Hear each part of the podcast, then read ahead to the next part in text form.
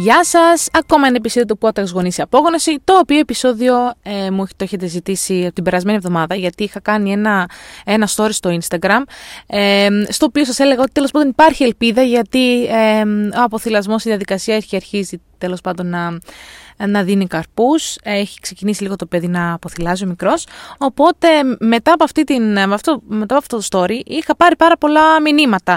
Πώς το έχω κάνει, τι διαδικασία ακολουθώ, ε, πόσο χρόνο είναι ο μικρός, ε, για ποιο λόγο ήθελα να αποθυλάσω, οπότε είπα ότι καλύτερα να τα απαντήσουμε αυτά ε, σε ένα επεισόδιο εδώ στο podcast για να λύσουμε όλες τις απορίες.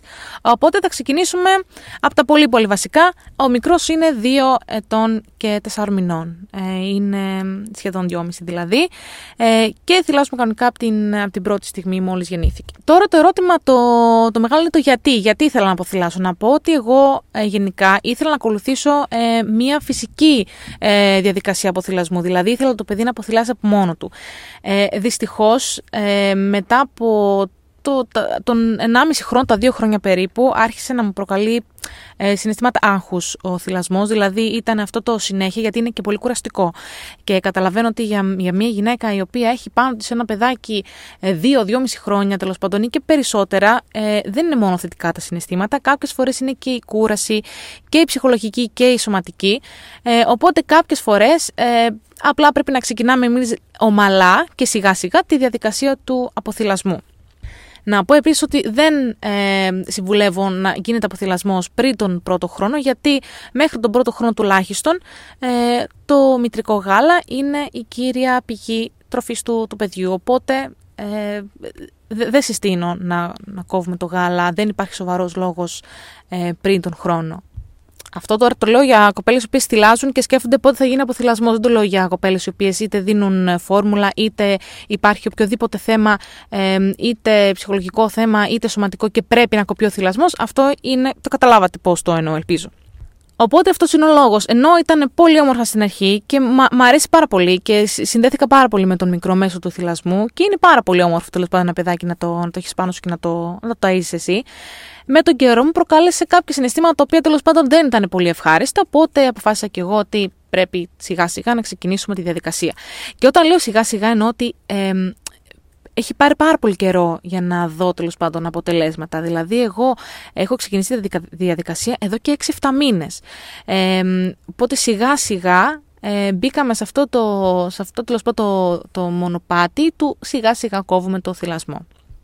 Πριν από αυτό, σιγουρεύτηκα ότι δεν θα υπάρξει κάποια μεγάλη αλλαγή στη ζωή του παιδιού. Τι εννοώ με αυτό, από ό,τι μπορούσα να ελέγξω, έτσι, γιατί δεν μπορούμε να τα ελέγξουμε όλα. Αυτά τα οποία μπορούσα να ελέγξω τέλος πάντων ε, ήταν ότι η καθημερινότητά μας θα ήταν σχετικά σταθερή. Τι εννοώ, δεν, ε, δεν έρχεται άλλο αδερφάκι στη ζωή του παιδιού, δεν θα αλλάξουμε σπίτι, δεν θα ξεκινήσει σχολείο, δεν θα κόψει την μπάνα, δεν, ε, άλλο δεν πήρε επιπύλα ποτέ για να πρέπει να την κόψει, δεν θα α, πάει στο δωμάτιό του γιατί κάνουμε μέχρι τώρα συγκίνηση.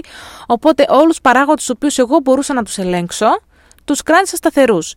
Ε, γενικά δεν κάνουμε δύο-τρει αλλαγές μαζί. Προσπαθούμε κάθε φορά να αλλάζουμε ένα πράγμα στην καθημερινότητα του παιδιού. Αν θα ξεκινήσει δηλαδή σχολείο τώρα, δεν είναι ο κατάλληλος καιρός να του κόψουμε το θυλασμό, ούτε και να. Ε, τέλος πάντων να, να κόψουμε την πιπίλα ή να κόψουμε την μπάνα. Ε, προκαλεί πάρα πολύ άγχος αυτό το πράγμα στο παιδί και είναι πάρα πολύ λογικό. Οπότε αυτό το, το, το μεγάλο το βήμα, η μεγάλη τέλος πάντων προετοιμασία που έχω κάνει, το να δω λίγο μπροστά και να πω ότι δεν θα αλλάξει κάτι στη ζωή μας στου επόμενους τέλος πάντων 6 με 7 μήνες, παρόλο που το είχαμε στο νόμο ότι μπορεί να πάει και ένα χρόνο αυτή η διαδικασία, γιατί ήθελα να το κάνω πολύ πολύ ομαλά, πολύ πολύ σιγά, για να μην επηρεαστεί το παιδί, να μην αγχωθεί με κανέναν τρόπο. Ε, Τώρα θα κάνω μια παρένθεση και θα πω ότι ούτως ή άλλως θα χωθεί λίγο το παιδί, αλλά να μην είναι επιπλέον τέλος πάντων.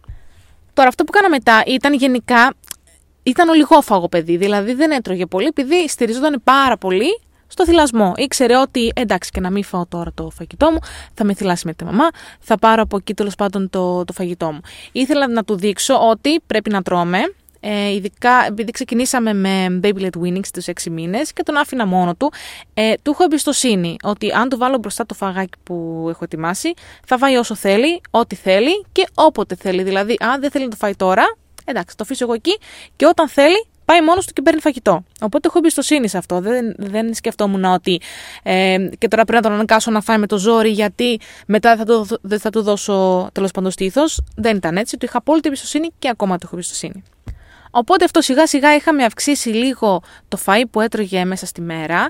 Ε, του δίνα περισσότερα φρούτα, περισσότερα σνακς, περισσότερο φαγάκι, όταν, την ώρα που τρώγαμε τέλος πάντων όλοι μαζί. Ε, και αυτό είδα ότι είχε ένα θετικό αποτέλεσμα. Δηλαδή σιγά σιγά θύλαζε, αλλά λίγο, όχι τόσο συχνά και όχι τόσο πολύ. Δεν είχε τόση μεγάλη διάρκεια θυλασμός. Και κράτησα μόνο αυτά τα δύο, δηλαδή αυτά τα δύο. Την προετοιμασία το ότι δεν υπήρχε κάτι άλλο ε, στη ζωή του παιδιού για αλλαγή και το ότι του δίνω περισσότερο φαΐ. Ε, το κράτησα αυτό για δύο-τρεις μήνες. Ε, επίσης ε, προσπάθησα λίγο να του, να του φύγω το, στο, στο μυαλό του τη συνήθεια, δηλαδή αν ήταν ε, απόγευμα και ξέρω το, το, το απόγευμα θα, θα θυλάσω λίγο, εκείνη την ώρα που κανονικά ε, θυλάζαμε, κάναμε κάτι άλλο. Δηλαδή θα κάναμε κάτι με τα, μέσα στην κουζίνα, θα κάναμε κάτι με τα παιχνίδια του, λίγο να του φύγει το μυαλό, το, η σύνδεση τέλος πάντων του αυτή την ώρα εμείς θυλάζουμε. Και σιγά σιγά αυτό δούλεψε ε, και κυρίως έφτασε μια στιγμή που θυλάζαμε ε, το πρωί, μόλις ξυπνούσε. Ε, μετά θυλάζαμε το μεσημέρι λίγο πριν να κοιμηθεί και το βράδυ πριν να κοιμηθεί και μετά ξανά από την αρχή, μόλις ξυπνούσε δηλαδή. Ε, οπότε ήρθαμε, είχαμε έρθει σε αυτή τη φάση. Που και αυτή η φάση είναι πάρα πολύ καλή από μόνη της, γιατί είναι, ε, μου έδειξε εμένα τέλος πάντων ότι προχωράμε καλά σε αυτό το μονοπάτι του θυλασμού και δεν έχει αχωθεί και το παιδί υπερβολικά. Τους τελευταίους μήνες, αυτό που έχω κάνει λίγο διαφορετικά είναι ότι, ε, επειδή τώρα που ξέρει και να μετράει κιόλας το, το παιδί, του έχω βάλει αυτό, αυτή την μέθοδο τέλος πάντων ε, στο θυλασμό.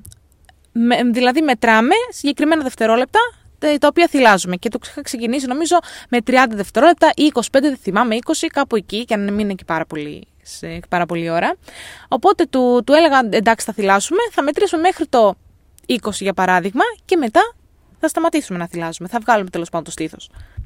Και αυτό δούλευε. Θα πω ότι δεν δούλευε πάντα ε, το ίδιο καλά. Δηλαδή, κάποιες φορές μετρούσαμε και μόλις τελειώναμε το μέτρημα, το έβγαζε μόνος του και ήταν μια χαρά και συνέχιζε τη μέρα του, ήγαινε για την άλλη και κοιμότανε. Κάποιες φορές, και αυτό έχει να κάνει και με την, την προηγούμενη μέρα τέλος πάντων, ε, δυσκολευόταν λίγο. Δηλαδή, όταν του έλεγα 3-2-1 τέλος πάντων και έπρεπε να το βγάλουμε, ε, είχε φορές που ε, υπήρχε μια διαμαρτυρία, δηλαδή δεν ήθελε.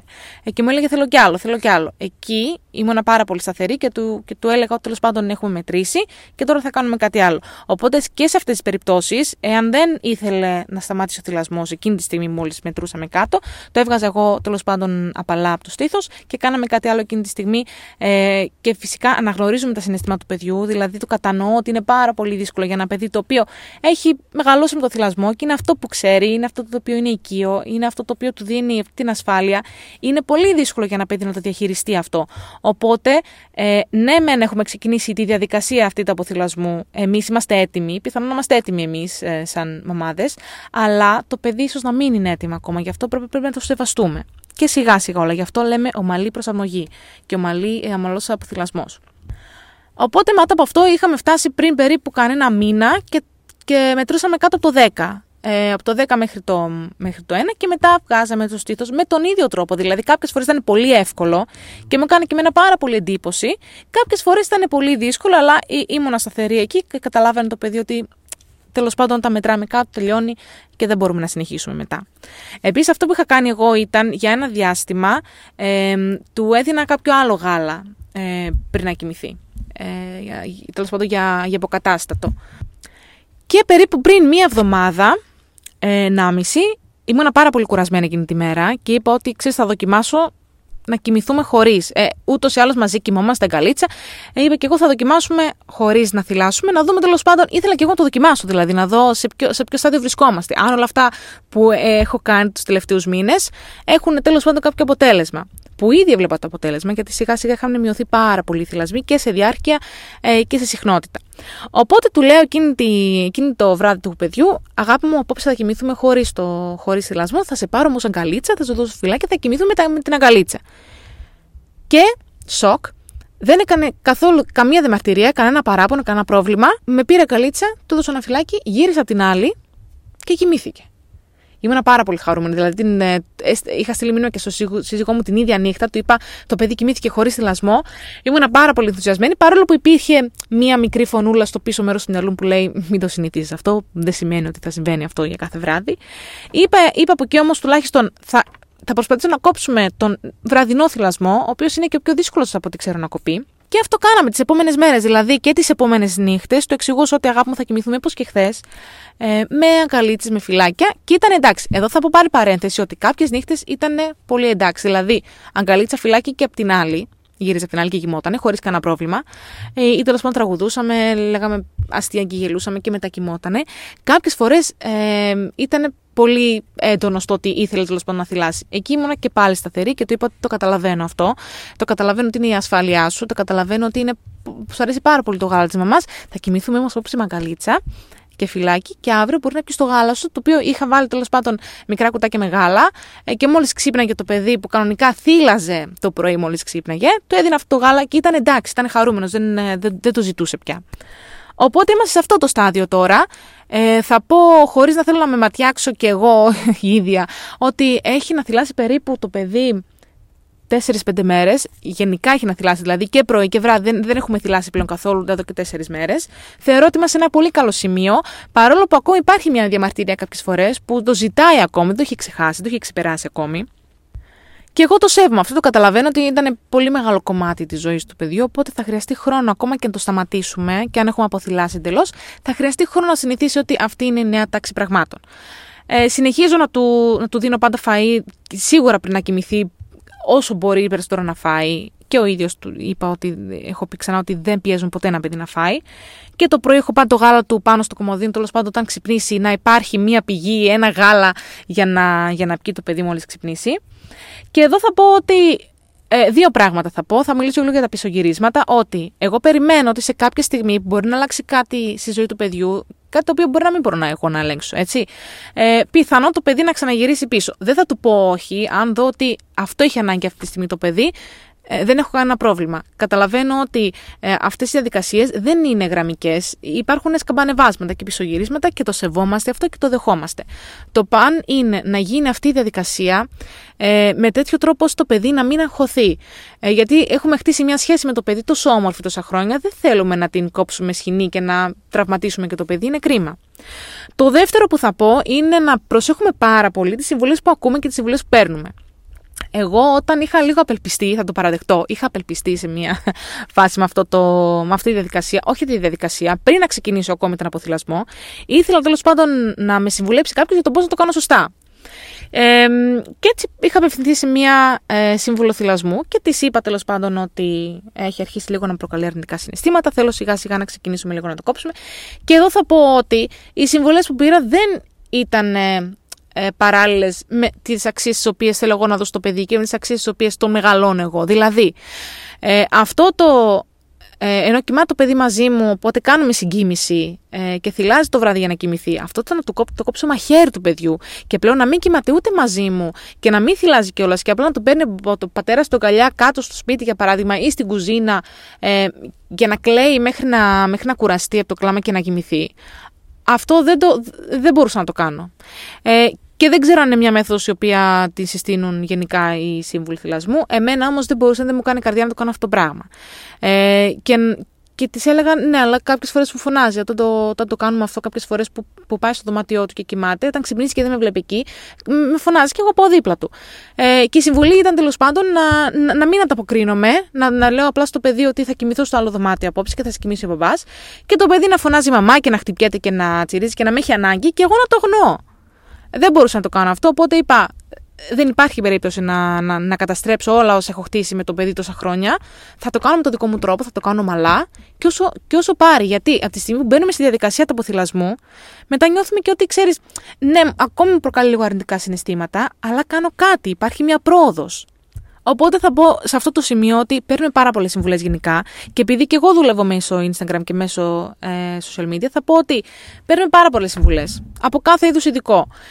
Πρέπει να υπάρχει ένα φίλτρο, δηλαδή αυτά που ακούμε δεν, είναι, δεν σημαίνει ότι ε, τα, τα παίρνω έτσι όπως είναι και τα, και τα βάζω πάνω στο παιδί μου ή τα κάνω εγώ χωρίς να έχω καταλάβει λίγο γιατί το κάνω, χωρίς να, έχω, χωρίς να ξέρω ποιος είναι ο στόχος μου, η σχέση μου που θέλω να έχω με το παιδί μου.